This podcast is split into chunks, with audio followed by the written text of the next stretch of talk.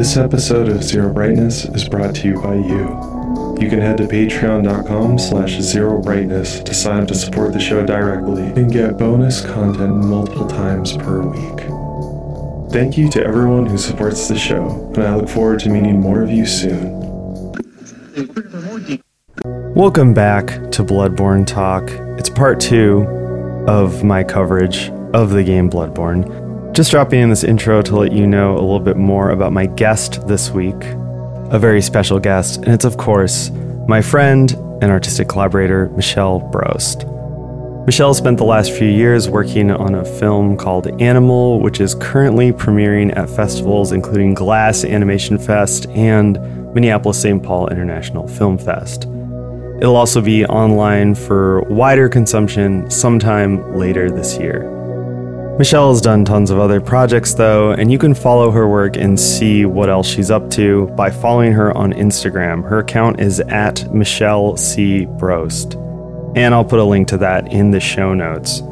You can also find a link off of there to the Animal Instagram account where you can get updates on the film. I really hope you guys check out her work and check out that film when you can. It's kind of a self-plug too, because I did the music for it. I'll also definitely be posting more links to the other stuff we've done together in our Discord and on other social media channels. So yeah, I just hope you check out the stuff. It's all super, super cool. This episode was super fun to do. It's one of those rare in-person Zero Brightness episodes. We were actually in the same room, just chatting. And yeah, I think it turned out great. So anyway, yeah, I will shut up and just let the episode play. Here we go. Okay, so Bloodborne. Yes. Okay, so actually two relevant points here. This episode was your idea. It's true. Yeah. Because you hated on Bloodborne, right? Did I hate on Bloodborne? I don't know. I feel like you hated on the Souls. I don't know, one of the earlier episodes. Uh-huh. Right? Yeah. Oh no, like I said, not talk shit about Bloodborne? Am I making that up? I don't think I talked about Bloodborne, but I've talked about Dark Souls so much. And just all negative. All shitting on it, basically. Yeah. For hours and hours. Yeah. Yeah. So then one day you were just like, hey, you know what? You should do a Bloodborne episode. And I kind of thought that was cool, because I was like, yeah, I should challenge myself to actually play this game. And even if I hate it, like, we can make an episode about it, and it'll be good. But I don't hate it. I actually love it. That's good. That makes me really happy. Actually, I remember why I suggested the episode, because it's like my favorite game. Really? Ever. You'd go that far to say it's your favorite game ever? I would say that, yeah. Wow. Yeah, lots of reasons. Lots of things to go into. Yeah. On a personal note, but... No, that's sick. I'm like so bad at committing to shit like that. Yeah. Like... Even like with bands or something, like I'll have to listen to something for like 10 years constantly. And they'll be like, yeah, I think they're like maybe my favorite band. Well, yeah, I don't know. I think Bloodborne was like the first game I got for the PS4. Okay. Someone just gave it to me with the PS4 I bought from them. Mm-hmm. And I had no idea what I was in for. They were just like, this is the hardest game ever. And I was like, challenge accepted, and started playing by myself. Didn't have a PlayStation Network account, so like I did the whole thing by myself, which I think I told you before. Yeah. And I think it's just a combination of being obsessive. I'm an animator, so obsession and just pretty much that's it. And being stubborn, so every time I died, I was like, well, now I know what not to do. Yeah. And I would just keep grinding through that. So basically, the reason why you said you didn't like Souls games because of the grind, that is why I liked Bloodborne a lot. Interesting. Yeah. One thing I was curious to ask you about is, like, do you feel that, like, the art you make or your, like, temperament as an artist contributes to you liking this game? 100%, I would say, yeah. Yeah, because can you describe, just for the listener who may not know, like, what animating is like? Well, I do 2D animation, so it's... Someone described it to me once as drawing the same thing over and over, which is not entirely true, but you are drawing a lot. Like, in 1 second of animation, that's 24 frames, so at least 12 drawings. Yeah. And if you think about the average animation, how long it is, like I just made a 10-minute film, and I don't even want to do the math because it will probably make me have a heart attack, but it like took me 5 years to make it, right? Outside of other projects, but yeah, it takes forever. So I think it's that, like, it also can be kind of meditative, like once you get into it, you're just like into it. And it is definitely for, I think, a certain type of person or personality. And I'm definitely like an introvert and like spending time alone, mm-hmm. have no problem with solitude and like being in my head and like thinking about stuff. So Bloodborne, I don't know how that ties into it, but like... Well, it's a very solitary game. Yeah, I think it was like the themes. It's very like... Also, you've mentioned this before, I think, but it throws you into the game with like no explanation. You're just like in it. You like wake mm-hmm. up. How much like spoilers in this? No, can we talk? Okay. This game's been out for 100 years now. Okay. I'm literally the last person on Earth to play it. So. Oh well. Well then. Everyone else has played it. The weird Trump people next door have played it. The old lady downstairs, she's played it. Damn. It's just me. I can't talk to anyone about it but you, because if I say, oh, I just played Bloodborne, they're all like, now?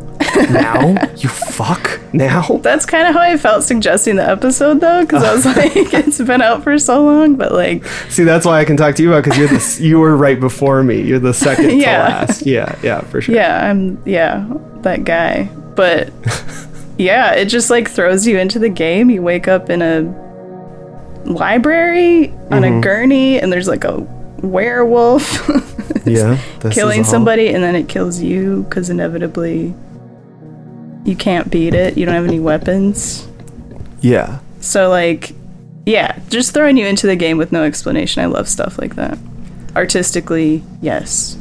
Like, mm-hmm. kind of cliche, but going back to my influences, David Lynch mm-hmm. was a big one because of everything's open to interpretation, really. It's not like a strict narrative, and I love stuff like that. I don't like feeling like I'm being fed something, like spoon-fed and everything explained mm-hmm. to a T. I like stuff that's like,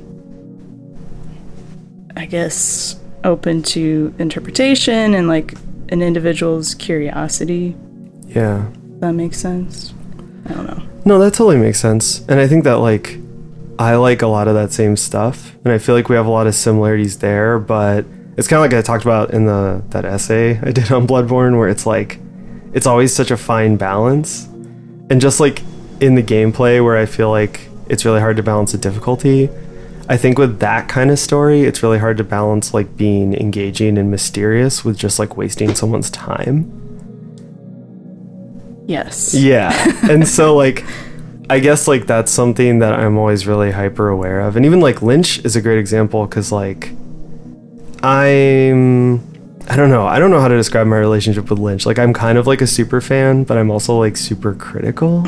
So like there's stuff of his that I'm like, yeah, I like that movie, but fuck that movie. You know what I mean? Like, and so wait, which movie? Well, that's definitely how I feel about Inland Empire. Oh, okay.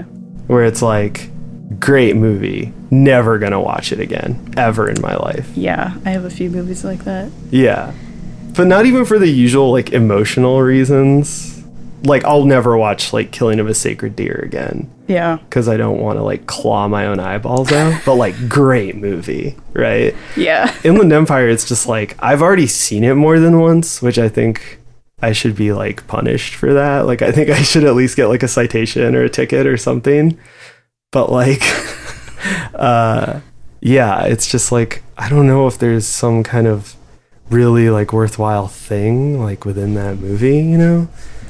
And so it's, I don't know. So I feel like that's such a fine balance. And with Bloodborne, I actually got sucked in a way that I didn't when I played Dark Souls, because it's just like a really cool world. Yeah.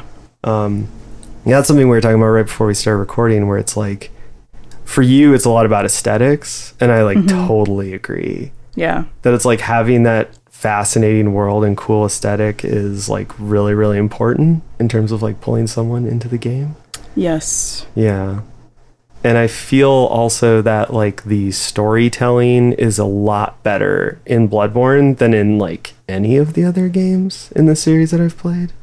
Because like I feel like Dark Souls is like Inland Empire, where it's like there is a connective thread, but it's so deeply buried that it's, you can argue that it's like not even there, you know? Yeah.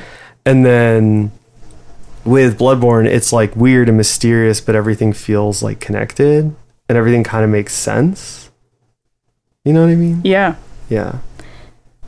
Yeah, I would definitely agree with that. I think I'm just going back to like there's a werewolf and then there's like, I don't know, Jack the Ripper style vibe dudes walking around with like pitchforks and stuff. Yeah. At the beginning. And then there's like aliens at one point, which you have not met yet, right? No, I've seen aliens. You saw that one.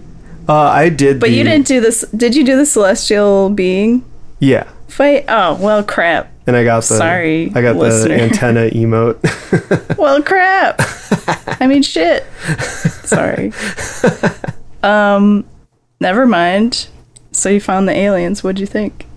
That was cool. I mean, I honestly thought the one alien was kind of cooler than all the aliens. Cause like the first time you see a alien, you're just like, what? Yes. Cause you're in the woods too. You're in this like rootsy, woodsy area. I keep thinking it's called the Lost Woods, but I don't think it is, right? Cause that's Zelda. Forbidden Woods, I think. That's what it is. Which Harry Potter it ripped off Harry Potter. I don't know anything about it. All I know about Harry Potter is you're a wizard, Harry, and transphobia. There you go. That's all you need to know. That's it. And that there's fan fiction of everything. Well, I wonder if there's Bloodborne fan fiction. That would require a lot of research beforehand. Like, who are the characters? Yeah. Like, I mean, there's like a Wikipedia. That's what I think is hilarious, is playing the game. There's no real explanation to anything. It's just weird thing after another. And you start to make these connections and you're like, wow, this is really interesting. And then you go on the Wikipedia and it's like paragraphs of explanations as to like why Micolash is the way he is, or like there's a baby and an orphan somehow. I don't know. I didn't read any of it. I like to just come up with my own ideas. Well, okay, so I think that's actually a really interesting point about this game that also drew me in when other games like in this style or in these series like didn't really draw me in, is that even if you don't deep dive into the stories, the storytelling is interesting. And like the things that it suggests are interesting. And I liked those things. Yes. Like, I think that in Dark Souls, not to keep dunking on Dark Souls, I don't know. I'm still, you know, I'm getting a little nostalgic about all the hate mail I was getting a couple months ago. I'm trying to get more hate mail. Well, I've never played it, so they can hate on me. Oh, yeah. Okay. I don't know. Yeah. Well, your email isn't on the website. So. That's true. And I'm not going to put it there. Because we're friends. But like in Dark Souls, I think the thing that a lot of people like is really embodied by that one channel. I forget what it's called, but it's like a guy who like narrates like the stories and lore in Dark Souls. And yeah, it's like a YouTube channel. It's a very popular YouTube channel. Yeah, no, okay. This is real. This exists. And I don't get it at all. But The point is that like the dude basically goes through all the lore and puts it all together and then presents it to you as a story. So I think that people... That's pretty cool.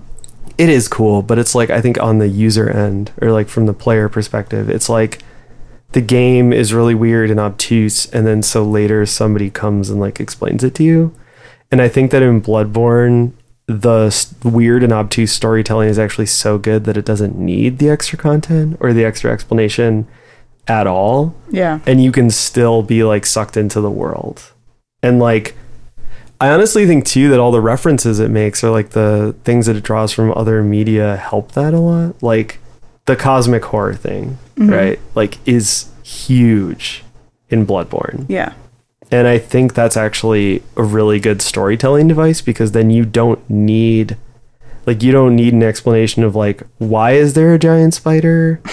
Or, like, there's, like, another guy who, like, worships the spider? Or, like, why are there aliens? Why is there one alien in the woods and then a bunch more aliens in a cathedral?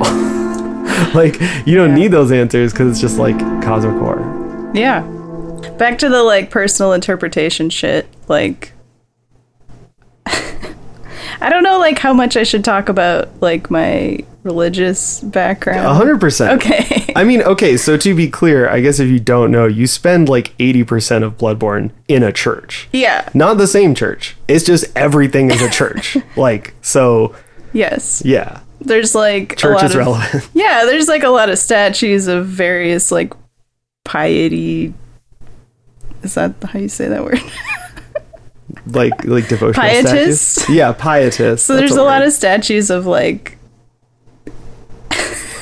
people praying. Yes. And, like, looking up in these, like, enigmatic poses, and you're just like, I spent a lot of time just going around and looking at the statues and being like, what the fuck? Like, what is happening here? Yeah. Like, and I like to explore a lot in games, too. Like, I would not be a good, like, game streamer, I feel like, because I don't just, like, keep going, and, like, it's not very entertaining for someone else to watch. You like to it's toodle. All for me. You yeah, like I like to like around, toodle yeah. around. Yeah. And waste my time in life playing video games. So yeah, I would just, like, get really sucked up into the imagery, and it's a lot of religious stuff. Yeah. Which is, like, fascinating to me. And the whole, like, hunt at the beginning, and also I was like, am I being hunted? Also, why? Mm-hmm. Like, why are these, like, groups of people walking around trying to kill me? It brought back, like, imagery of, like, witch hunts, obviously, and just, like, the Inquisition and basically the Catholic Church, which, like, my background is in. I was raised Catholic. Pretty much Catholic guilt is, like, a real thing, so I feel like another part of getting sucked into this game for me was the religious stuff, and it was a way for me to be like, yeah, fuck Catholicism. It sucks. Yeah. And, like, we all worship spiders. yeah, this would be cool, like, if we worshipped aliens instead, and they were, like, real, you know. And they, like, showed up and had giant heads and zapped you with lightning or whatever they do. I forget. Yeah. I'm just rambling. No, I get what you're saying. But yeah, I don't know. The religious imagery really, really got me. And it's also, like, beautiful. Like, I think there's no denying that type of architecture and whatnot is just nice to look at. Yeah. And that's the whole point of it, is to create this, like, sense of awe in the churchgoers, so they feel like they're, like... Oh man, now I'm just getting into it, but, like, it makes, like, a churchgoer feel like they're on another plane, you know, like, rising to, like, that spiritual level that the priest or whoever wants you to get to mentally. It's, like, all psychological. And then the game kind of, it's just like layered shit for me, where I'm like, I don't know, it's crazy. Yeah.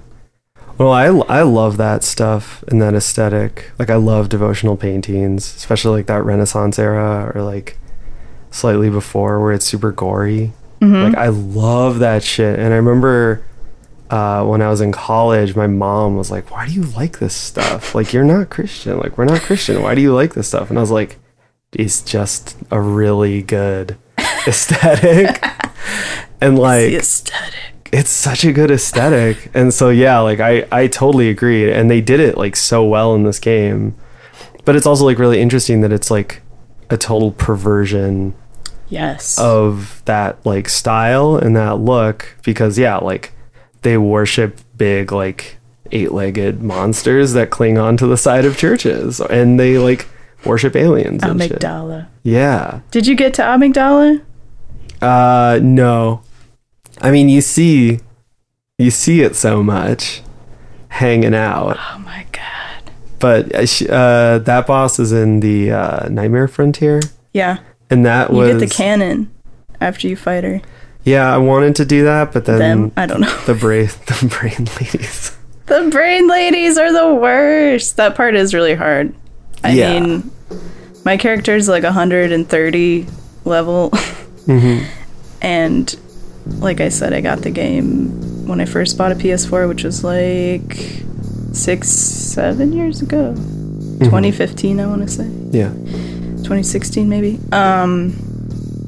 What time is it? What year is it? What year is it? Where am I? I'm still playing the game, is what my point is. It's like playing by myself. Mm-hmm. It took forever to get there. But anyway, Amygdala, I think that's another cool part of the game, is like once I realized the name of the creature, it's a reference. There's all these references of like so many different things, but like the amygdala, which then I looked up what exactly that is in our brains, and it's like the fear processing center, mm-hmm. which I don't know. It seems like really basic shit, but I just love it. I think it's really cool. Yeah, for sure. Well, and I think that kind of gets to like the environmental storytelling and world building that the game does, like just visually, mm-hmm. is once again, it's so cool. And that's what I think is above like everything else in the series, because like, yeah, like, okay, so there's insight system in the game. And so instead of like humanity, which is what you have in Dark Souls, you have insight. Insight is a lot more plentiful, which is a nice change. But also as you get more, the game starts to change. Yeah. So like the game gets harder in certain areas because enemies have more attacks. There are certain enemies that suddenly appear. And then also like you can just start to see things. Mm-hmm. And also like, you know, another really cool thing is as you go through the game, you complete more of it. It changes from day to night slowly. Yes. And then to like another phase at the end. And like that's so cool too, because then you start to see those huge creatures like hanging out, and you start to see more enemies you didn't see before. Enemies start to look different, like subtly, and that's just so cool. And then you couple that with the fact that like as you're going around, like you see all this crazy shit. Like you'll see like dead bodies that almost look like what was the volcano that erupted in Italy, and all the people got like mummified? Vesuvius? Pompeii. You find dead bodies that look is like... Is that the name of the volcano or the city? That's the city. I think it is Mount Vesuvius. I don't know anything. But it's Pompeii is what I was thinking of. Yeah. Yes. So you find these dead bodies that look like Pompeii, where they're all like mummified and all just like trying to like climb up walls and... Dude, totally. Yeah. Like even without looking at item descriptions, which was like the thing that people love to talk about with Dark Souls, where it's like, oh, the item descriptions have so much lore and blah, blah. And it's like, bro, it's not a book. I don't want to read. Fuck you. I'm playing a video game. Like, I love books. I adore to read. But like... I adore to read. Like, I'm not going to sit there in the pause menu of a game where you can't pause the game. Oh my God, yeah. Where this is what my question to these people is like, where? Where are they? Somebody tell me, where are they when they have the pause menu open and they're reading like the description of like the fucking... In the dream. Nah, I guess so. The hunter's dream. Yeah, which is another cool thing that they added to the game. Like, it's clunky, and I was kind of like surprised to find people complaining about it online, but I was like, yeah, it's clunky that it's not just a menu, but it's like so much cooler than a menu. Yeah, like super interactive, and yeah, playing with the environment too, because you have all these like little notes if, mm-hmm. in case you're like me and you play for 5 years. And you pick it up 6 months later, you're like, how? And then you just walk up to the little note guys who are just these little skeletons in the ground holding up little scrolls. And they like, anyway. Yeah. They just tell you like how stuff works. So you can just go through the Hunter's Dream and like read everything and be like, oh yeah, okay. And you can also like practice moves. Yeah. And the dream changes. That too. And is dynamic, which I think is super cool. I think also those little skeleton guys rock. Yeah. But that was also something I talked about in that essay, where like when I first played Dark Souls, I felt like a lot of the goofiness that I expected from like a FromSoft game was gone. Mm. And in its place was just kind of like glitchiness that people online are like, ha ha, funny. I fell through floor, ha ha. And like Bloodborne has a lot more goofiness, like the aliens and the skeleton guys and some like random enemies, and like there are almost like jokes in the game. Even some of the traps are like funny Like the first time that one of the old dudes in the wheelchairs blows up, like it's funny. Like the game has like a sense of comedic timing that I just thought was really hilarious, and that like instantly endeared me to it in a way that I think Dark Souls totally lacks. Mm. And I mean, I get why people would like that more, because some people really like that shit, but like once again, like I grew up playing these FromSoft games that were all just like stupid as fuck, and like I loved it. I was like, this company is kind of awesome. Like they're all just like so dumb, like, but they're good at making games. Like it's this weird, like, I don't know, it just had a certain vibe that I really liked, and I think that Bloodborne has a lot more of that than like the other games in the series. I'll take your word for it. Yeah. I get why you haven't played the other games in the series, because like Bloodborne is so different and it has such a different vibe to it. But I also think that if you like the basic gameplay of it, like it's worth playing Dark Souls 3, at least. I gotta do that. I think also too, I just got sucked into Bloodborne and I was like, I'll play the other games when I'm done with this, which will be never. Like yeah. I still haven't beaten it. I'm still at the last boss. Yeah, that's where I am too. Because I was like, I'm gonna go do the DLC first, and then I did one area of the DLC and I was like, I don't know if I'm gonna play this actually. I forgot about the DLC until you brought it up, so like I'm glad I made you play Bloodborne, I guess. Well, so that's an interesting thing too. I think that Bloodborne is a game that you can play for that long and be that invested in, because it's super well structured. The main game is really dense and really full of like secrets and things to explore, and like you're saying, just like there's aesthetics to look at and a world to kind of get sucked into. But then it's not super frustrating like, you know, some other games that I'll stop mentioning are. So, you know, you can keep playing it. You can even take breaks from it, which was not something I experienced before with this type of game, where like I could take a week off and then come back and I could be back up to speed in like 20 minutes. Yeah. Like that was really nice. Yeah. But then there's all this optional stuff too. There's a ton of side areas. There's the DLC.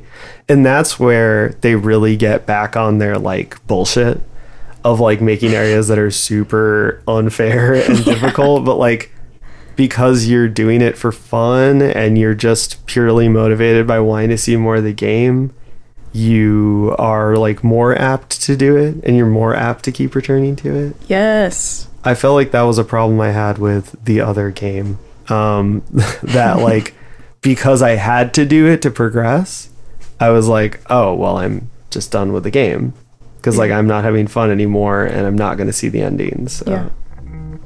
I think you nailed it right there. Like why, like regardless of being obsessive, like me being able to die 12 times and just like memorizing a level just so I can like get through it, because I wanted to see what else was out there, like where this game is going, because it is that interesting. Yeah. That's a really good point. Yeah, for sure. And I think too, I guess to go back to like temperament for a second, like I'm not as like detail oriented as you, or I don't have like the stick to itiveness that you do, because I'm a Virgo. I don't know what that means. That's what that means. Okay. It doesn't mean anything. I mean, it can mean whatever it wants. I'm just like super ignorant. Never mind. No, go for it. Nothing. I think it's just a personality thing. Yeah. I've like done personality tests and stuff, and recently found out I am most likely an HSP, which is a highly sensitive person. Oh. Okay. And they tend to be more detail-oriented, pay attention to subtleties, that kind of stuff. Yeah. I mean, I feel like for myself, I have some of that, but then, like, I just relate it to the work I do, because I don't know, I'm just, like, dead inside. But, like, I think about audio is a thing where, like, you can get super detail-oriented. It's good to be detail-oriented, and it's good to be a little bit obsessive. It's good to be able to sit down and work on something for hours and hours at a time, but there's a ton of instant gratification. I mean, audio is absolutely an instant gratification field, because like you can have something that's like, this doesn't sound so good. And you go and you turn one knob and it's like, this sounds amazing, you know? So it's like, that's not the end of it. Like, you have so much more work to do, but you get, like, so many, like, sick hits of dopamine, like, working on audio, just doing that. We're like, man, this doesn't sound so good. Throw a compressor plug-in on it. This sounds amazing, you know? And so it's like, I kind of need that to do something really frustrating, I find. Yeah. Or so even, like, I don't know, like, when I like to clean things, and I like to reorganize spaces. Like, I find that very fun, same. But it's really hard to get started. So I always have to, like, think about it beforehand, like, okay, what's the album I'm going to listen to that I'm really excited to hear? Or, like, what's the podcast I'm going to listen to that I'm super excited to hear? Like, what's the thing that's going to, like, give me that initial, like, hit of dopamine so that I can then go start cleaning. And then once I'm halfway through cleaning, I don't even hear sound anymore. I'm fully in the, like, tunnel vision, like, runner's high, pure drug ecstasy of, like, cleaning, you know, and like organizing. Yeah, totally. But, like, I need that, like, jump start. I gotcha. And so I feel like sometimes with these games, it can get really frustrating because if at the start you just get pounded into the ground, it's like, well, okay. I think that says a lot about animation for me, because I think comparing professions, Bloodborne is my, like, dopamine, like, playing video games in general. Yeah. But I think that's super funny to me that animation can be that painful and time consuming, because what you just described, needing to, like, set your space and, like, really prepare to do the thing, to really get into it. That's how I feel about animation. Yeah. A lot of times. Mm-hmm. It's, like, grueling. Yeah. Yeah. But it can be fun. Once you get into it, it's, like, you want to see what the outcome is. And that's the satisfying part. Yeah. And I think it's a little different with something you do as, like, a pursuit or as a job or whatever, because, like, you probably already have a space set up for it. Like, yeah. I mean, like, we are in my home audio space right now.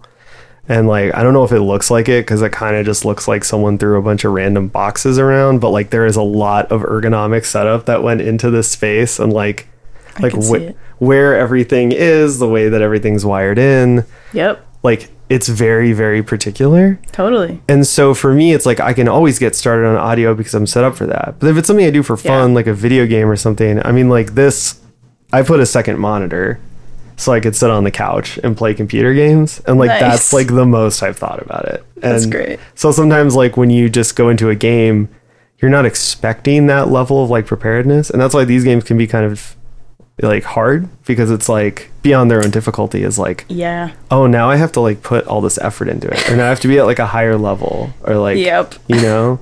And that's, like, kind of a weird thing. Like, I think that's initially a thing I had a hard time getting over, like, with video games, or with these video games specifically, like, having to level up. And, like, what do you mean? Just, like, having to tune in that much to a video game. Because, like, I see. When I got, like, back into playing video games, like, probably around, like, 2015, 2016, like, I was only playing walking sims. I was specifically like, I don't want to play any games with combat. And then I played Evil Within, which I can't play. I love that. That's, like, my favorite game. Oh, God. And okay. But see, that's the thing, is that I already had a natural advantage, which was having played Resident Evil 4 approximately a billion times. Okay. Yeah. So it was like, that game was still really hard, but I understood it a lot. And so it's the same thing where it's like, yeah, like, audio can be hard, but I understand it. It's easier for me to just sit down and do it. So it's like, Resident Evil 4, dude, I know Resident Evil 4. Like, and that's the thing, is I always joke that I suck at video games and stuff, but then, like, I uploaded a video of myself playing Resident Evil 4 to our Patreon, and someone messaged me and they're like, what difficulty is that on? Are you playing on easy? And I was like, no, I'm playing on, like, super hard. And they're like, wow, you're really good at that game. And I was like, huh, okay, maybe I'm good at that game. But, like, I don't know. So I'm just, like, so used to just, even that, it's like my brain is, like, not all the way into it. Yeah. And I'm just, like, sitting there like, yeah, Resident Evil 4. So I'm playing, like, Bloodborne or something.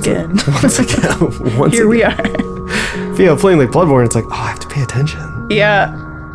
All the way. Yeah. I think that's what it is. Mm-hmm. I love that about the game. Yeah. I like to get sucked in and not think about anything but the game. Yeah. I do think there is, though, like, a valid comparison between audio and animation there, because, like, it's so much more work to do animation. It's crazy. Well, because, like, so your animation that you finished, that you mentioned earlier, is called Animal. Yep. I'll do a plug for it at the beginning of the episode, for sure. But you did it, and then I did the music for it. It's true. Which was cool. That was fun to do. It's cool. And... it's weird. It's a weird film. It's super weird. Yeah, it's really good. And I mean, you've done other animation too that we've collaborated on. You did a couple videos. Yeah. And we still kind of collab on videos a little bit to this day, which is cool. Yeah. The one you did for the Hallboy song Cancerlands is still just like insane. That video is unbelievable. I don't even know. I think it's funny to me to look at that one and then look at my film, because I feel like that was the precursor to my film. Dude, I was just gonna say that. Yeah. It's weird as, like, an artist to see, especially as an animator. I work more intuitively, which is, like, not how you should work in animation. You're supposed to plan it like a film, like, script, storyboard, have it all laid out, because it is so time-consuming. But I wanted to make it even harder. So I was like, let's just draw stuff and see what happens. Yeah. And so a lot of it is subconscious stuff, so it's interesting to me to see that stuff come out and to, like, continue on into the rest of my work. And it's funny that my film is called Animal, because that is a theme that I have constantly addressed since I started going to school, college, mostly influenced by my Catholic upbringing, because there's a big part of Catholicism that establishes a distinction between animals and human beings and puts human beings on a higher plane. And I've always had issue with that, so that's what my film is about. I don't think anyone's gonna get that out of it, but I got that. That's just like, maybe not that exactly. Yeah, it's like, but the tension between humans and the natural world. Yes, that's the theme. Yes, exactly. Vaguely, in a vague way. As I someone had who didn't you write my log line. Hey, I offered. I like, yeah. That is the hardest part about films. Anyway. Summing it up in 1 to 2 sentences, where I just want to be like, no, just watch it. Yeah. Oh, you know what? There was another story I was going to tell up top that I didn't tell. So, okay, for the listener, because you don't know this probably, unless you're one of the like 4 people listening to the show that knows both of us. Michelle and I used to live together. Yep. In a house with some bats. It was us and Monica and some bats and a couple cats. Yeah. And then Clovis. She was a demon. A lot of animals in that house.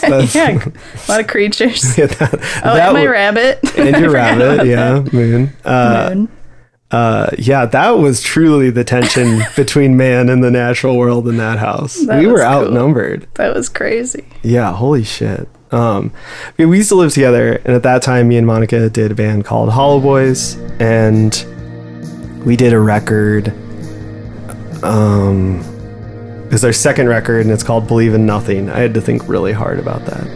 I did not remember, but that best album title ever. Yeah. Oh, it was originally had a whole sentence or something. That's what I do now. I do whole sentence titles, but at the time everyone was like, don't do that, just call it Believe in Nothing. I was like, okay, cool. But this isn't an essay.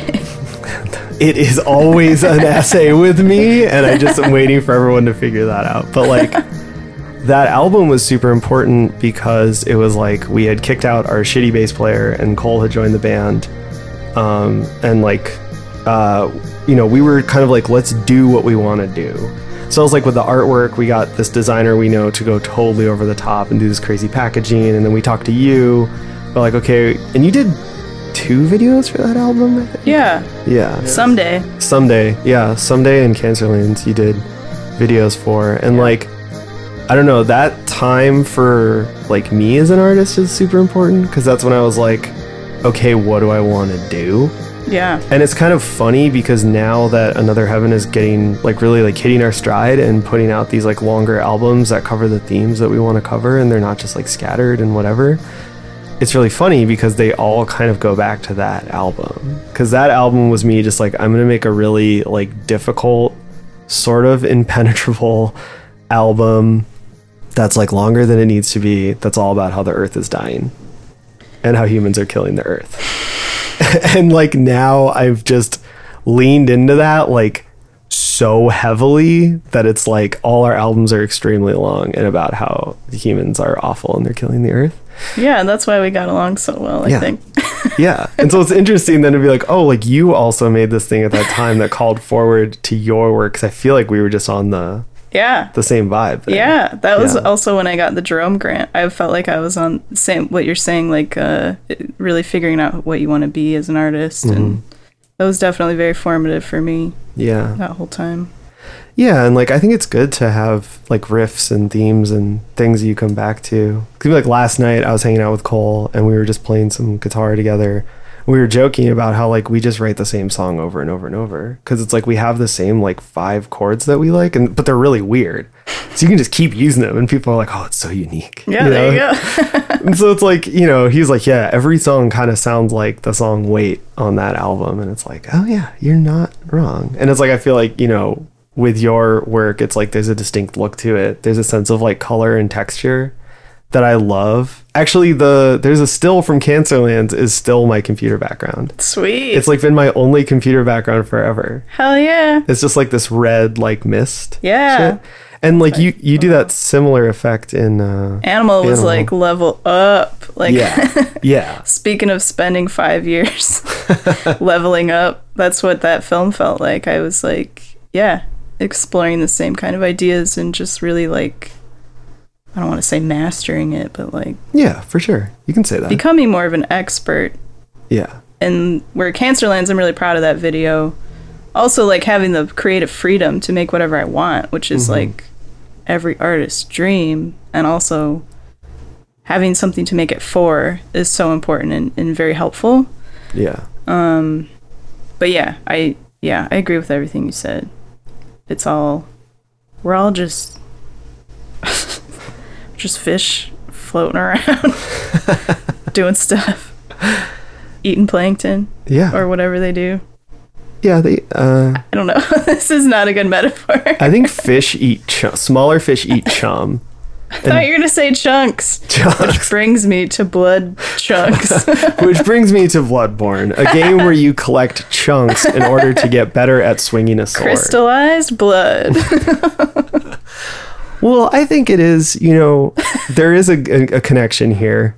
We're not just talking. And I think the connection here is that, like, one thing that's hard to explain sometimes to people is that, like, if you're an artist, you are always an artist. Like, I mean, not to sound like some weird, like, college freshman, like, pumping myself up or something, but it's like, if you make art, and you make a lot of art and it takes up a lot of your time, you can't shut off that part of your brain. Yeah. And so that doesn't mean that you go around being an asshole or you're an alien or something, although I wish I was an alien, to be honest. Alien. It means that, like, sometimes things need to stimulate that part of your brain in order to be, like, exciting or interesting. And so, like, Bloodborne is awesome because it has like such a great world and it's so beautiful and it seems to hint at things that are like really, really interesting, you know? And so, like, I think that the fact that it's this destroyed world is cool, but like everything FromSoft does is a destroyed world, right? Like Dark Souls is a destroyed world. I mean, Sekiro, I don't know, they have an ape problem, whatever. In Bloodborne though, it's like a world destroyed by religion? Yes. Question mark? I'm saying yes. Yeah. Yes. And that's like fascinating. That's it. I mean, there's a lot of things, but that is definitely a big one. Well, just talking about what you were talking about, what we were talking about, your band and making music about the world being a piece of shit. Everything's on fire. Yeah. Pretty desolate. And kind of depressing and almost oppressive. And that definitely ties into Bloodborne. Yeah. Like, I, let's see. When I started playing the game too, I was like, full disclosure, I've been in therapy for like 4 years. Yeah. So I started playing the game before I went into therapy and found out I have depression and some other diagnoses. And so, like, when I play the game, that's what I see is like mental health stuff, like especially because there's a point in the game where, like, you realize the hunter is just someone who is, like, constantly reincarnated for whatever reason, like, brought back to, like, fight the demons or whatever. I don't know. I'm sure someone out there is like, it's blah, blah, blah. Like, sure. But that's kind of like what I read into it. And I don't know. I think that was also a really fascinating aspect of the game for me. I just started seeing all the, especially with Amygdala, they call her in the game, or Amygdala. Like, to me, there's not a more clear representation of mental health or like mental illness than that monster. And so then all the monsters kind of start being symbols for things in my mind when I'm playing the game. And I think that was like super fun. I don't know if this is like a weird tangent. No. Also. Well, it just feels all connected, kind of. Oh, it totally is. And also tangents are the best. Great. I'm all about tangents. I love tangents. Well, that's all I got. If it ever seems like I'm trying to get things back on track, that's literally just a reflex. Ignore it. No, it's just me also. It's my internal corrector guy. Yeah. You're talking too much. Oh, no. Weird stuff. I literally asked you to come here just to talk.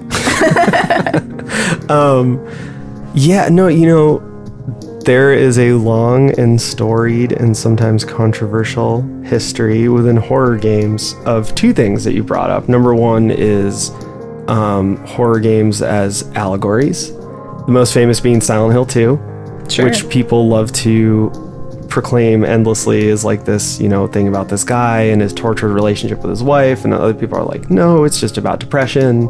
Sure. So there's a history of that, but I also think that there's a long history of horror games and horror themed games being these like depression simulators, or like the thing that or like the thing that I always come back to is like something being like a simulacra of the feeling you get when you're depressed, and specifically that like apocalyptic depression. Yeah. And that's like, I don't know what this says about me, but that's like my favorite thing in art.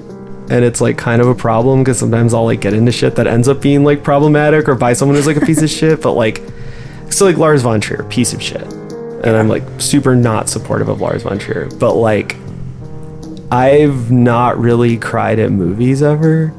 And the closest I think I came was watching, oh god, what's that one with Kirsten Dunst at the wedding? Melancholia? Yeah, was watching Melancholia. Yeah. And I was like, hell yeah. Dude, like the fact that it actually ends like with the apocalypse. I mean, okay, spoiler. Whatever. Fuck him. Fuck you haven't seen it yet. You're not gonna. If you haven't seen it at this point, you're not gonna watch it, right? Like you either missed it or like if you're a young person, watch something better. Like, younger than me. I mean, I'm not your grandpa. Sometimes I get all grandpa-ish. I turn to like Arab grandpa. Like, yeah, baby, no, don't do that. What was I saying? But, like the fact that it actually ends with like the end of the world, and it's just like that's how it feels. Like that's like when you feel that way, the feeling is like everything is over, I've ruined it, I'm worthless. It's not even about like dying or feeling suicidal, which is obviously like a side effect of that feeling, or like something that there's like a high comorbidity between, like suicidal ideation and having like severe depression. But it's not even about that. It's just about that feeling of like nothing matters, everything's over. Yeah.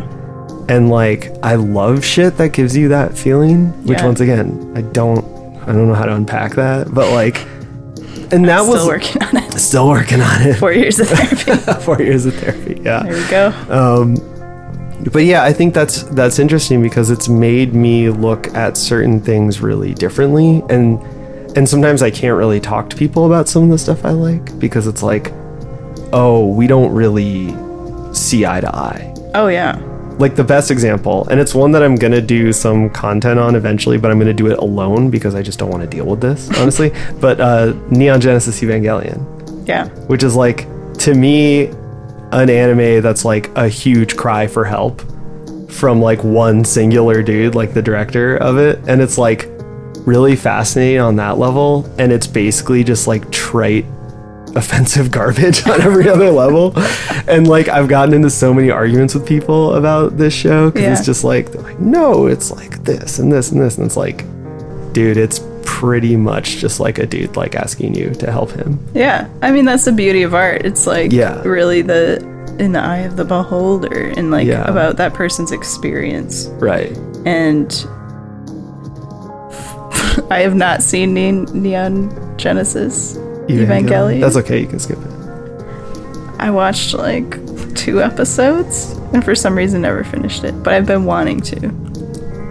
Don't keep this in. I don't want people to hate me. No, it's fine. I don't know. Like, well, this is actually a great thing that I thought of too, like 2 minutes ago, or 10 minutes ago, and I didn't say it. Oh. Which is that, like, I think going back to that like artist brain thing, there's a lot of anime that I just can't support because it's like, I don't like tropey shit. Mm-hmm. I don't like ugly visual design, and I don't like unnecessary like fan service. Yeah. That rules out 99% of anime and video games for that matter. Yeah. So there's a lot of shit that people are like, this is pretty cool, it's pretty fun, and I like look at the trailer and I'm like, I would rather put needles in like the most sensitive parts of my body. Like, fuck this. Fuck you. You know, like, it just like, I feel it. I have such a strong response, and I'm not happy about that, or I'm not like proud. I'm not like, I'm so cool, because I like get mad over nothing. It's just your brain. Yeah. Like you said, you can't turn it off, which is funny. Speaking of like highly sensitive persons, you should take the test. I'd be curious to know. I take a test. But that's like part of it is like, It literally is part of your brain, and I've never felt more validated in my entire life until, like, I'm reading this book now. I read, like, the first chapter, and I was like, I finally feel, like, not a weirdo. Like, I've always felt like an alien in that way of, like you said, some things you just can't talk about with people because they just don't see eye to eye. I have that experience a lot. Mm-hmm. And, yeah, it is what it is, and our brains are what they are. Yeah. And you just gotta embrace it. And it does feel good to just know that you're not alone also, which is the end of that. Well, can I talk about go for it. Melancholia? Yeah, talk also, about Melancholia. Yeah. Which I think is funny you bring that up, because I kept thinking about that movie the entire last year with COVID of like, to me that movie, it's in 2 parts where like she's all depressed in the first part, and then in the second part, when the world is ending and it's clear it's going to end, she's happy. She's like euphoric. That's how I felt in quarantine, where I was like, finally, everyone's on my level. Like, I can just be inside and not think about anything else. Like, obviously, horrifying circumstances to find us in, but like, there was this guilt I had of like, I mean, I felt at peace in a way. Anyway, that's just kind of a weird tangent, but I feel like that's something that a lot of people with depression talked about during like quarantine and stuff, and how it's just like, this sucks, but also I feel fine. Yeah. I don't know if you experienced that, but I experienced something similar but different. Like, I felt initially very like horrified, and I was like just like really upset because I just wanted to see my friends. Yeah. And then once I got into it, there was this kind of period of like, well, now I have more time to think, and I'm just thinking and kind of reassessing and still talking to my friends, just not like in person. And it was so interesting because we all kind of hit upon the same idea of like, we're really like rethinking ourselves and the way we do things. Yeah. And imagining like a different future. And so there was definitely a point in time when things were really stressful and fucked up, but it was like not necessarily a sense of euphoria, but like a sense of hopefulness. Yeah. And I feel now, like in this present moment, I feel a deep sense of hopelessness. Yep. Because everyone is trying to rush back to things being exactly the same on every, like, and it doesn't matter what you're talking, if you're talking about politics, you're talking about economics, you're talking about music, shows, art, the way art's bought and sold, like. We went from this moment of like, imagine utopia kind of, or something like moving in that direction. And then now it's like, haha, just kidding. Late capitalism, die, motherfucker. Yeah, exactly. I've felt so brutally like hopeless lately that I kind of don't know how I get anything done. I get a lot of shit done. And I still, like, at the end of the day, I'm just sitting there like, what? Like, what? If you stop to think about it too much, it becomes that where it's almost debilitating. Yeah. But you're right. Like, deep pandemic, it wasn't like that. Yeah, I mean, there's lots of other political stuff going on, too, where I was just like, we're all going to die. Yeah. Like, I won't get into it, but... you could. I mean, God. I just feel like my brain has compartmentalized those memories, and it's like, wow, it was all just a weird dream. And so I feel like maybe that's why we are where we are right now, because people are just trying to get back to some semblance of quote-unquote normal, mm-hmm. but most of us have realized there was really no, like, good normal. Like, no. It was always fucked up, and we need major change in a lot of different ways, and it's just not happening the way we need it to happen right now. Yeah, I think that's it. I mean, it was just so frustrating because, like, it just felt like there was a moment where everybody could see a lot of bullshit for what it is. Yeah. And then now a lot of those same people are just like, back on my bullshit. Hashtag I'm just doing it for me. You know? And it's like, but what about? I don't know. Personally, I'm tired. Yeah. Like, I'm just tired of stuff a lot of the time. So I'm just kind of burnt out in a way. And I feel like that's also a huge, huge thing is burnout. Burnout is definitely a huge thing. But I think it's been fascinating to see that, like, some people, it's like burnout is like do nothing. Yeah. And other people, burnout is like do the most. What? You know what I mean? Where it's like, no. I'm tired of this last year. I just want to do me. Like, I just want to do whatever I want in public. Yeah. Like, man, dude. I'm definitely a do nothing kind of burnout. That's the proper response. Do nothing, play Bloodborne. Yeah, that's the proper response. I'm sorry, not to gatekeep burnout, but no, there's like one, like, let me tell you the bad way, okay? Okay. Are we just going to talk shit? Yes, we're going to talk shit. Okay, so this last week, I was outside a lot. And I mean, that's not like out of the ordinary, but I just noticed I've been outside a lot. And the way I noticed was because I was like, man, I've seen so many crazy fucking people do weird ass bullshit. Like, 2 days ago, I was running and I saw a guy just pushing a lawnmower that was spewing noxious blue smoke. What the fuck? To the point where I was all the way across a pretty wide street and I had to pull my shirt up, like, over my nose because it was like I couldn't breathe. And people were literally just driving by screaming at him, like, stop, like, don't do that. And like, he was just doing that. The day before that, I had been working at the studio I work at, which is in Minneapolis, and I went to go get coffee at the Wedge. I parked my car, and there's just a guy standing there holding a giant rock. And I was like, that's fucking weird. I'm going to just kind of try and go get my coffee. Neutral. No, but that's the thing. He went chaotic neutral to like chaotic evil pretty fast. Oh, no. Because I went in to get my coffee, and as I'm coming out the doors, I start hearing like, doom. Oh no. Dong. And I go out, and the dude was just throwing the rock at the ground as hard as he could and then picking it back up. And this is right at the intersection outside the Wedge. And once again, a bunch of like older ladies, like kept coming up to him and being like, hey, don't do that. And then eventually he just took his rock and walked away. And it clearly had just come from the rock pile in front of the Wedge. Like, it wasn't his rock. That's performance art. I'm sorry. Yeah. And the crazy thing was that he's a totally normal looking dude. That's like, so crazy. Dressed normal clothes, like clean, like nothing out of the ordinary about him except the giant rock that he was spiking into the ground. Everybody's just dealing with shit in their own way. That dude was a fucking Bloodborne NPC for yes. sure. And I was just trying not to aggro him. I was trying to take my coffee to my PT Cruiser, drive back to my job. And then that job is stressful too, because like it's on also kind of a busy intersection. And so if you stand outside, crazy people just come up to you. And then like you do your best to just be like, I don't work here. This isn't a recording studio full of expensive gear. Oh, God. I'm just drinking a coffee, leaning on my PT Cruiser with three other people who all look like they are in bands. Like, and I've been told many times that I just look like I'm in a band. So I've been told that, and I'm not. No. You do kind of look like you're in a band. Even my niece, she's 5. I don't know, man.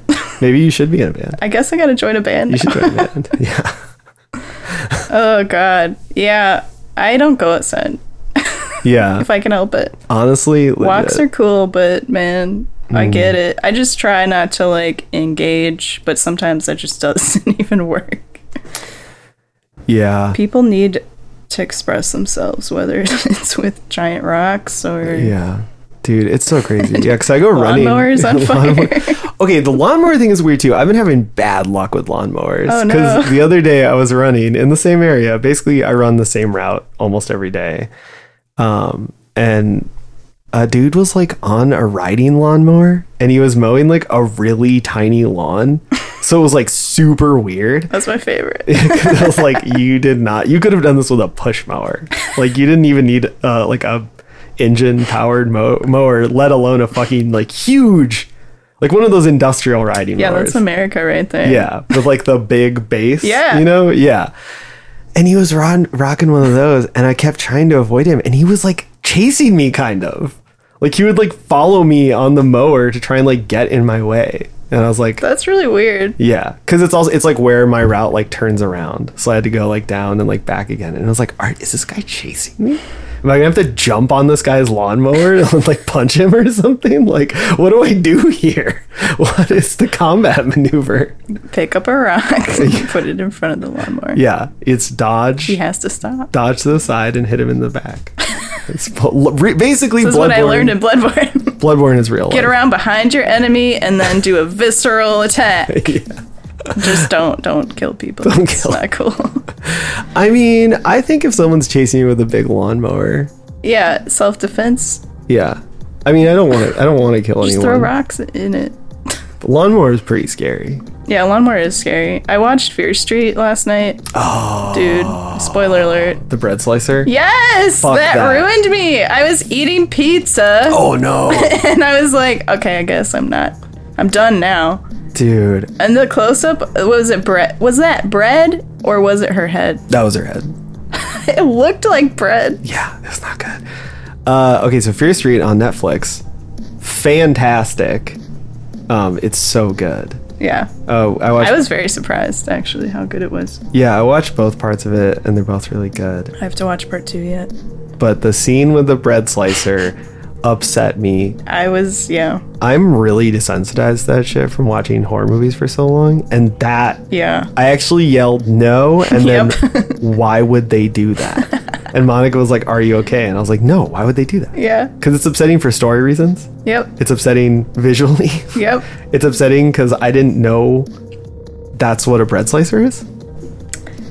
I've never worked at like a co-op or a deli or something, and Monica has, so she was like, "Oh, She saw the bread slicer. I thought in the scene before. Okay, yeah. And did she call it? She was like, "No," she was just like, "I'm so scared of bread slicers." Ugh. And then the next scene is that, and I was just like, "No!" No, it is scary. I definitely had some like before the the atrocity happens, and it's like.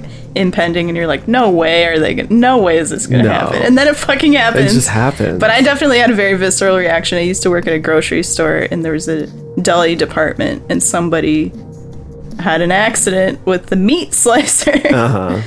Anyway, yeah, that's super common. It's fucked up. A lot of people have lost fingers. Yeah.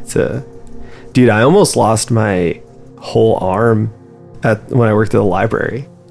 What? Okay, so the library I work, and not every library has. I thought that would be chill. No, it was the least chill job I've ever had. Although I thought that watching Fear Street, and I was like, wow, that looks like a cool job, like stocking books. Looks chill. Not chill. Not chill. Anyway. The library I worked at had a thing called an AMH, which was like, it's an automated materials handler. And so basically what it is like there are, book drops, and they go onto a conveyor belt, and the conveyor belt takes it back, and then there's like this big machine that automatically sorts the books. So basically they go and they get scanned by like, and that's like if you see those book drops with a conveyor belt, they say like how to put the book on it. And so the machine has an easier time scanning it. So it'll scan the book and then it goes down another conveyor belt, and then it gets dropped into these things that are like these they're like these big trays that move the books like back and forth and into bins.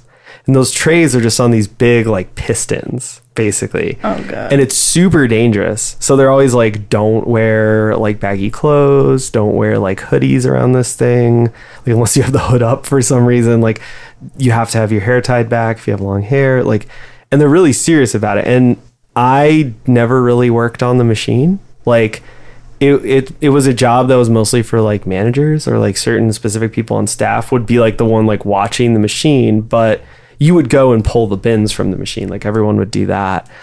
And if you saw like something jammed, you were supposed to either get the person on call, or you're supposed to get those like grabber things that those long, like as seen on TV, grabbers. And you could like get something out. Cause the thing is they got jammed all the time because the books were just, they're super old fashioned. They look like they're from the 60s, even though they're not. And like shit would get stuck in the pistons all the time. And I worked there when I was like 18. It's just like very dumb. And I just used to do like dumb like stunts and like stupid shit and hurt myself all the fucking time. And so I just like truly didn't care. At the library? Yeah, well, in my life. Not okay. At the library. It just in my, not at the library. But like, you know, I used to just like bomb hills on skateboards or just like jump off of things. And fearless. Just, yeah, it's just stupid, basically. Until I hurt myself bad enough doing that I was like, I should like not do that anymore. But anyway, so one day I was just walking past and I saw a book that was jammed, and it was jammed like so perfectly that I was like, I can just reach in and grab that. And it was like on the external like thing. And so I was like, I remember the thought process being like, I should do A, B, C. Oh God. But I know that I can just do that. And like, I had never like tangled with the machine, so I didn't realize how strong it was. And so I reached in and I grabbed this book, and it grabbed like, I was wearing like a hoodie, and it grabbed like the sleeve, and it got caught in there, and it just started pulling my arm in. And I kind of like panicked because I was like, whoa, because it really like caught me off guard. I didn't realize how strong it was. Oh my God. And I just barely managed to like pull my hand out and then just like whip myself out of the hoodie, and the machine just like ate it. Well, that's terrifying. Yeah. And they had the fear to add to the list. Yeah. And luckily the person working was like the one person working there who actually liked me. So she like hit the stop button, and we actually like got it out, and like nobody knew that happened, but like me and her, but like. Wait, so like if she didn't like you, she would have just let you die? I probably would have got in trouble. Oh, okay. Like I got myself out of the dying part, yeah. But I think I would have gotten in trouble for being a jackass. But that was horrifying. Oh my God. Yeah. Nightmare. Yeah, that was really nightmarish. Yeah, libraries are scary. Grocery stores are scarier because they have bread slicers. I'm never going anywhere ever again. I think that's the theme, right? Don't go anywhere. Play Bloodborne. So Bloodborne Don't is go a anywhere, game. Play Bloodborne, where you collect chunks of blood. Yeah. How did you feel? I love it so much. Okay, I do want to say that all the upgrade systems in Bloodborne are so fun. It is. It's satisfying. Speaking of like the dopamine, like every time I got like an upgrade for a weapon, I was like, yes. And then it makes you keep playing, obviously. Yeah. These people know how to make video games. But yeah, it's super fun. And it's just the way it ties in with the overall aesthetic. Yeah. And the themes, it's just really top notch. Yeah. I agree. Well, and I think too, like one thing that you'll hear a lot of people say if you like look at the internet surrounding these games, which I do not recommend. Don't look at the internet. Don't look at Reddit. Just don't look at the internet. Yeah, don't look at it. One thing a lot of people say is that like the upgrades and the changes in armor and equipment in this game, like in any of these games, are not important. And that the important I've heard that. That's not true. Bullshit. That's such bullshit. But it's especially bullshit in this game because they give you so many options and like ways to upgrade your character. Like, and they all are like satisfying, you know, because that is something that like in Dark Souls, it is closer to that it doesn't matter thing. because there's like an encumbrance system. So a lot of times, like if you want to have a good dodge, you actually do need to wear lighter armor, or like, you know, some of the biggest things that might make a change for you are actually rings, but those have like pretty subtle effects where it's like, oh, now you don't get slowed down in water or something. And it's like, that's Witcher not... is kind of like that. I don't think to that degree, but that's the only game I've played that I can compare. I just don't think that's super satisfying. Whereas like in Bloodborne, it's like when you unlock, I totally agree. When you unlock the thing that lets you do the runes, like I remember like game before changer. That, I was like, I'm kind of weak. And then after that, I was like, I can one hit people. And like, that was crazy. Yes. And like the resistance stuff, because frenzy becomes like a big thing for some bosses. Like, speaking of the DLC, I got to this part. This is a part I kind of just stopped playing. I walked into a room and my frenzy gauge shot up to like 100% instantly. And I was wearing some good armor. I was like, what the fuck? And then if I hadn't had like a certain amount of HP, I would have just died instantly. It was crazy. Yeah, the frenzy damage thing is kind of like, I think that's the one big piece of FromSoft bullshit in this game. Because like, so there's a status effect called frenzy that's basically just like a madness thing. And if it fills up all the way and you don't have enough health, your head will just explode. And so like the first blood goes everywhere. The first time you encounter it, the first time I encountered it, I think was in the place with all the werewolves. And there's like a guy far away that shoots frenzy damage at you. Oh, the Nightmare Frontier. Yeah, the Nightmare Frontier. And so I just walked. God, I was hate like, that place. Yeah, I spawned at the lamp and like walked forward 10 paces, like do do do do. Head explodes. And that's like, the light shining, right? Yeah, that comes out. But it's such a weird thing because it's like really abstract. It's like in that one it's like a lighthouse basically type like a totally. And it like when the light shines on you, you go crazy. But like the first couple times it happens so fast that I thought I was getting it from all the werewolves because like werewolves. Yeah, but right? It attacks them right? too, doesn't it? I think they get. Maybe I'm crazy. No, I think you're right because they'll attack each other. But then like little eels come out of them if you don't use a fire weapon. Like another subtlety. Like if you use a weapon equipped with fire, it instantly kills it. But if you don't, little demon eels come out and they wriggle and kill you. And dude, I think like bad memories. Bad memories. And I think the DLC gets more into that type of gameplay. That's like it. Dude, well, you know, you might really like Dark Souls actually. I probably will. I gotta do it. I'm gonna do it. If you wait long enough, they'll do some sort of psycho HD remaster that I'm sure will be awesome. When I get a PS5 in 5 years. Yeah, because that's the one thing about Dark Souls that I don't think you would like is that it's ugly. Yeah, that's why I didn't... Spoiler alert, I don't like Demon Souls. Yeah. Because when I saw it, someone showed it to me on a PS3 and I was like, this looks like shit. Yeah. But it's no offense. I'm sure it's great. Someone showed me the PS5 remaster. It looked dope. Yeah. Oh, donut. Donut just toppled over. Donut is making a cameo. Sweet little baby. Where is he going? He's just playing his own game. Donut Souls. Can we Donut Souls?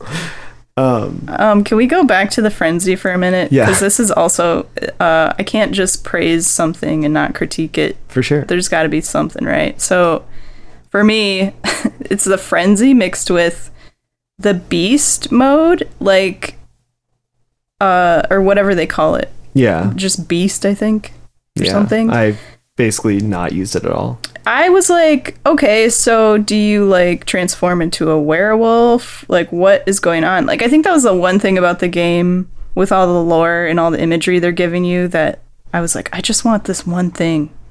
Like, I want to be able to transform, because you can transform, quote unquote, but it's really nothing. Like, you just get more powerful, but you also lose defense. Yeah.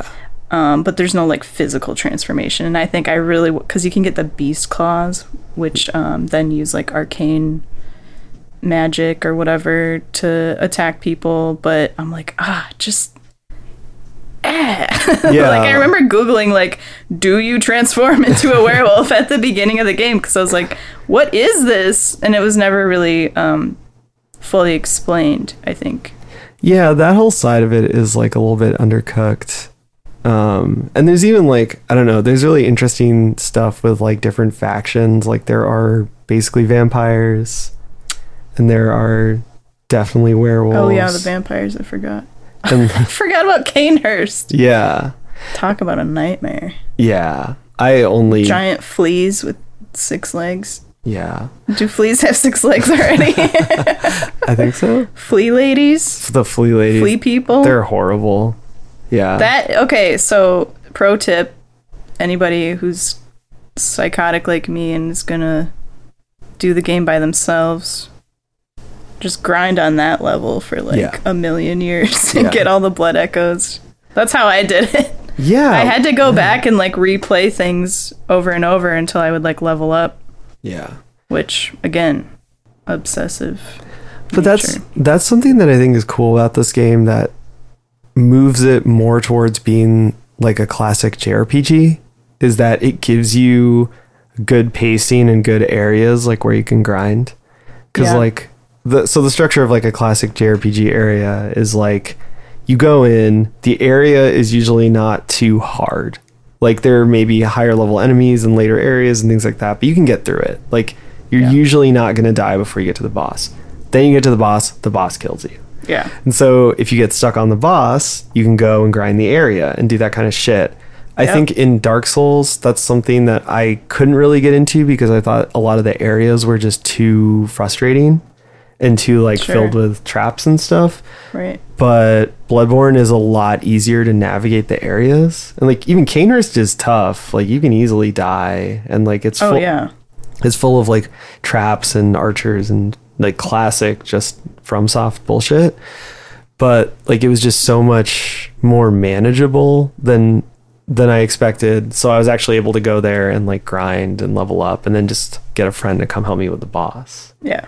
And that's like, I don't know, like I played a lot of JRPGs when I was a kid and that was kind of the last time I played them. Like I haven't really returned to the genre at all except for to replay Final Fantasy VII and Chrono Trigger. And mostly just replaying like once a year. I got to replay Chrono Trigger because it's the best game ever. But like, yeah, I don't know. Like I have some things that I really liked about playing JRPGs. And it's usually just like mindlessly like grinding and increasing your character's shit. And then like having a friend come help you with the boss. Yeah. Like it'd be like, I call my friend Colin and be like, come over and he'd bring like the nice Final Fantasy VII strategy guide, not the shitty one. Oh wow. And then it'd be like, yeah, we're going to beat this boss. And that's like, you can do that in Bloodborne. Like the areas are more fun to just maneuver through and grind and hang out in. And you can call a friend to help. Yeah. Which is like so cool. Or a stranger. And then they could potentially kill you. The strangers kind of suck them. I had a stranger little story here, asked them to come help me with the boss and they just like didn't. They showed up. I went into the boss area and they never joined me and I somehow beat the boss on my own. Anyway, this is after like 12 times 10 whatever. I keep saying 12 when I describe dying, but I always say 15. It's a lot. Yeah. I died a lot, and then this one time where I finally am able to summon a stranger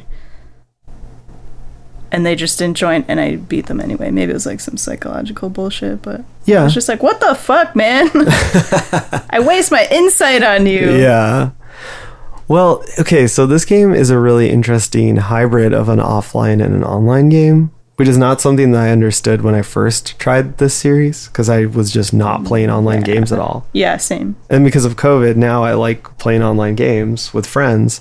And so this game is really awesome for that. Yeah, that's like, why I got online because of COVID. Yeah. And it was just like, I don't know, I really like the way this game does it. Like, it's not perfect. It's pretty janky. Yeah. It's limited. So, like, you have to use an item to summon people, which sucks. Mm-hmm. But... and it's also like some areas are locked out of summoning people and it's like only for the boss. Yep. But I think like all the later areas in the game you can summon at any time. And like all the bosses you can summon. And that's actually really, really fun. Mm-hmm. And it's even fun because like you can either summon random people like you're saying, or you can match up like with a friend. And it's just like kind of fun and it makes you feel better about the game, honestly. Because like... I remember before I started summoning people, I was like, God, I suck at this game. I suck at this game so much. And I started summoning randos, and they would all just like die right away. And I was like, okay, maybe I'm actually a lot better at this game than I think. That's what happened when we go out on Micolash. Yeah. Okay, here's the thing though, too. When you get summoned into someone else's world, you get scaled down. And like as a person, this happened to my other friend who I called in, and they died instantly every time I summoned them, because you're so used to having a certain amount of health and power, and then that's just kind of gone. And so there's these things that you kind of leaned on for so long that are disappeared, and you're like, oh, I have to like strategize. I actually have to play the game. I have to like try. Yeah, no, that's true. I noticed that even with like late game, like going to some areas and there were like enemies from earlier in the game that I could like kill in 2 hits now, but then because of that, like sometimes I would just randomly get killed by them because I wouldn't be paying attention. I was like, oh, I should dodge that, shouldn't I? Because you can still one shot me even though I can one shot you, which is pretty interesting. But yeah, I think, dude, I summoned a lot of randos because I got stuck at the spider boss. Oh god, for a long time. That was hard. Rom the vacuous spider. Rom the vacuous spider. What does that even mean? Dude, I just pictured a vacuum because I'm a simple man. I don't know. Rom the vacuum spider. He's gonna suck you up, spit you out. That I summoned. I mean, shout out to my friend Michael for helping me with that, and with Martyr Ligarius in Cainhurst. We did both of those in the same day. Michael. Yeah. Actually, that was really funny. We mostly just ended up chatting. Like, we weren't even playing the game. We were just standing outside the boss door, like, chatting. And then we went and, like, beat both bosses in, like, 2 minutes. But on ROM, I summoned a lot of randos. And it was just really funny because I got really close to beating it, but all the randos kept dying before the final form. And I was like, I literally just need you to distract enemies and to stay alive. And they would just die right away, immediately. But that did happen to us, with the Micolash, the craziest boss in the game. Can we talk about that section? Yeah. And like what you described it as, the incel part of the game. Yeah. Is that okay? Yes. Okay. So there's a whole chunk of the hilarious. Game. Yes. There's a whole chunk of the game that I'm convinced is an essay about incelism. And I think it's like a parody of incelism. No one can change my mind about this. But so I can't unsee it now. Yeah. So you're in a place that's called the Nightmare of Mensis. Mensis, which is very close to the Nightmare of Menses. Which is how I imagine an incel is like terrified of women would describe. Like, it's a nightmare that women bleed like once a month. What if that's the whole point of the game, Bloodborne? Oh my god. Oh no. Oh, blood chunks, Bloodborne. Blood shards. Shit. Fuck. Game ruined. Blood shards. No more game. Can't play game. But so in the Nightmare of Menses, you meet a man named Micolash who kind of he has an annoying little voice and he doesn't shut the fuck up. Cause. He says random shit. Like him going like cause or causem is the same as someone being like GG no re. I don't know what the fuck that means. Fuck you. This isn't Counter-Strike. Shut the fuck up. But also he moans erotically. Which in co-op I could not hear, which I was very upset. So and then I had to just do an imitation. You had to relay it to me. But it was like, we did that boss. Okay, so that boss is really weird too. See, another thing, if you want to really get into the symbolism of why it's about incels, that boss, instead of being a normal straight ahead boss encounter, it's like a maze, and he runs you around the maze, and it's full of enemies. And so you're running through these little like narrow hallways and trying to dodge obstacles until you can get into a fight with him. But even then you have to do it twice, and he's always trying to be like really indirect, and he's like trying to like not engage you, but then you have to like force him to engage you. So it's like very like you're like wandering the mind of the incel, where it's these like they're trapped in their own bullshit. Yeah. And it's a maze, and you can get lost, and oh man. Yeah. That's dark. And then like you get into a fight with him, and you have to get close to him to win, but he's trying to always keep you far away. Oh my god. And it took me forever. Holy shit. It took me forever because it's really hard. But then I figured out that the trick to the second, I could always get to the last form, and then I couldn't do it. And you kept getting one-shotted by skeletons because there are skeletons that can one-shot you, which that sucks. Was cool. Yeah, and he can also one-shot you, which sucks. But then in the last form, I figured out that if you just roll up to him and you just stay right next to him and you keep hitting him, you keep stunning him with the gun and then just getting hits in, like, you can do it in like 30 seconds. Yeah. Yeah. He can't use his star shower. Yeah. His cosmic horror. His cosmic horror magic. Yeah. That he reads from a book. Cosm. Like a nerd. See? Cosm. And he's wearing this cage on his head, which is the best part. Yeah, trapped in his own thoughts. Oh, man. Yeah.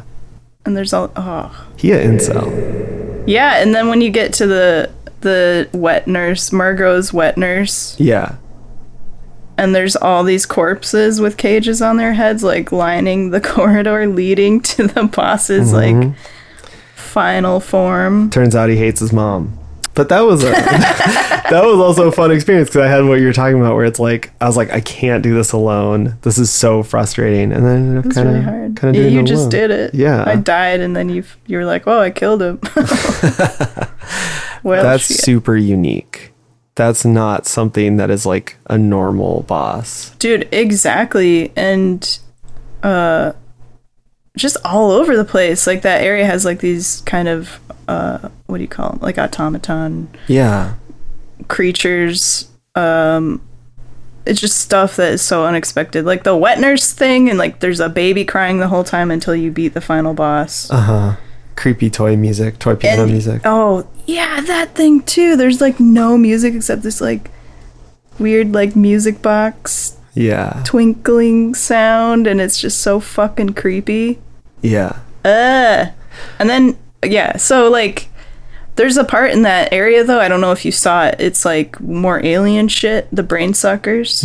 Did you go down to that area? Yep. Did you meet the brain in the dark room? Yes, you did. And you did the cool. So nobody knows what I'm talking about. You did the what's it, make contact? Because that's another part of the game where you can learn gestures, and there's this creepy part like halfway through the game where there's all these people just standing and making this, like when you did the Junji Ito episode, I think I brought this up when I talked to you after, of like the J-horror trope of just taking a normal thing and making it creepy, like just a T-pose or whatever, just people standing around. And that's kind of what it was, and they're making this weird gesture with one hand in the air and one off to the side, and they're just not moving.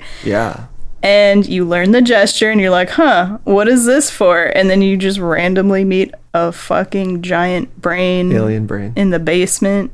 There's no sound, right? There's like a heartbeat. The closer you get to it, this is the shit I love. And then there's a fucking brain, and you do the make contact gesture, and then what does it give you, a rune or something? Like, what the fuck? It's there to be weird and it's cool. So cool. I love it. Well, and that's something too I think is interesting about this game, is that like it's willing to do really wacky shit and break its own sort of like aesthetic or break its own like stance just to like do something impactful. So like even when you get that emote, which is also weird and creepy, and it's like it looks like you're turn your arms into an antenna or something. Goo. And like when you get that, it feels religious to me too. Oh, for sure. You're in a chapel. Yeah. And you're in like a room in a chapel, and the thing that you get it from is like a dead body that looks fucking weird. Like it looks like it's been holding that pose for 100 years and it's like decomposing. It looks like a Junji Ito drawing. It doesn't look like the game's character design. It's really weird and out of place. And like when I got that, I just stood there like staring at the thing like up close, because I was like, what the hell? Like, what the fuck? And it's the same with the brain thing. Like I think that's one thing about these games where I think sometimes, they kind of get too into their own thing. And I like that Bloodborne will actually break its own rules to do something interesting. Like, that's what's so cool about the insight system the first time you start seeing things, is you're just like, oh, like, there's another layer to this world that is weird and esoteric and that I don't understand. But I also feel that way about like the music and sound in the game, where it's like, so these games famously don't really have music except for boss fights. Mm-hmm. But I think like in Dark Souls, I don't think the music is good. It's just kind of like generic, like fantasy, like whatever. Like the interesting thing is that there's so little sound, and it's all these like really great sound effects and sound design that's not music. Mm-hmm. But Bloodborne likes to fuck with that. So like, yeah, like in that wet nurse fight, it's this creepy music and a baby crying, just like what the hell. Or like in the area not far before that, I think that's the place where you actually get that emote. That's maybe the Undead Chapel, I can't remember, but like there's just this like quiet singing the whole time. Yeah. And there's all these references to a choir and items that reference like a choir. Or no, that's in the Upper Cathedral Ward, I think. Yep, yeah. Upper Cathedral Ward. Yeah, so like in that part there's like this quiet, very subtle use of music to set the stage and set the environment, and it's like, that's cool. Yeah. That's what I like. You know, if a game is not going to have music. Whereas like now I'm playing Dark Souls 3 now, and like there is some funny music in Dark Souls. There is some straight up Rugrats shit in Dark Souls 3 where it's like, what? Like I don't think the music is bad. I just think it's kind of like there, but then there are certain moments where it's like, excuse me. Dude, it's Chucky comes out. Yeah, giant Chucky. Yeah. Yeah, really, really good use of music and sound and just, yeah, weird horror shit. I mean, Bloodborne also, like, it's a horror game. It's scary. It is fucking scary. There's so many times when I got, like, spooked. Dude, when I first started playing it, another tangent. Go on it. I wore headphones because I was living with someone at the time, and they're like, no video games. I don't want to hear it. Which, like, I don't blame them. It's kind of creepy to hear that shit when you're not playing the game. So I wear headphones, which makes it even scarier because I can hear all the little subtle things that are happening. Like Chalice Dungeons, I think, were the scariest for me because I would always hear the skeletons moaning in the background where they're like, huh! And I like started at work when I worked at a restaurant. I would start making those noises when I get stressed out. Little skeleton noises. I'm like, don't pay attention to me. I'm just playing a lot of Bloodborne. It's fine. Dude, the Chalice Dungeons we didn't talk about at all. Yeah, we haven't touched on that yet. That's a great addition to the game. Totally. Like, it's basically just these pseudo randomly generated dungeons that you use items in the game to make, and then they're just like things you can go and grind, and you can do them with friends. You can always summon people to do them, or randos, I guess, but they let you like farm items, they let you farm a little bit of insight. Like, you can also get like special items. Like, that's where I got the uncanny axe, which all I figured out was that it has different gem slots than the regular one. But cool shit. Well, I think that's super important because in Dark Souls, I think you have that problem of feeling like you're stuck. Whereas in Bloodborne, you're literally never stuck. Like, there is always somewhere else to go. Totally. Which even like if you're stuck, like at one point I was stuck on the spider and the boss of Cainhurst.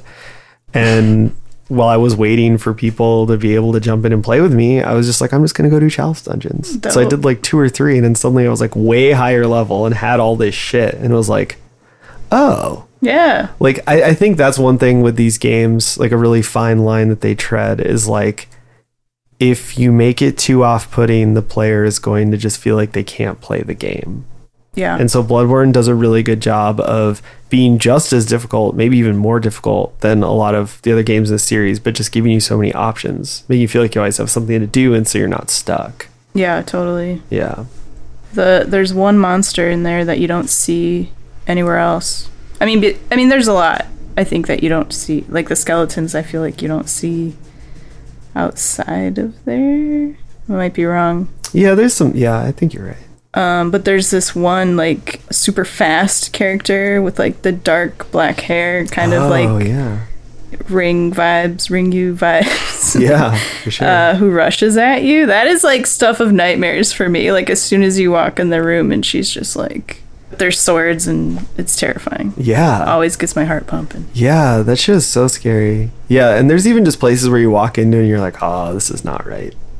Yeah. Yeah. It just feels bad, man. And like, yeah, just, dude, the beginning, the first section with like the hunt going on, it's just such good like scene setting. You're just like, I'm in a horror movie. Yeah. I'm in The Wicker Man, basically. Yeah, I was like, I have no idea what's going on, but I want to know. Like, it. I need to understand.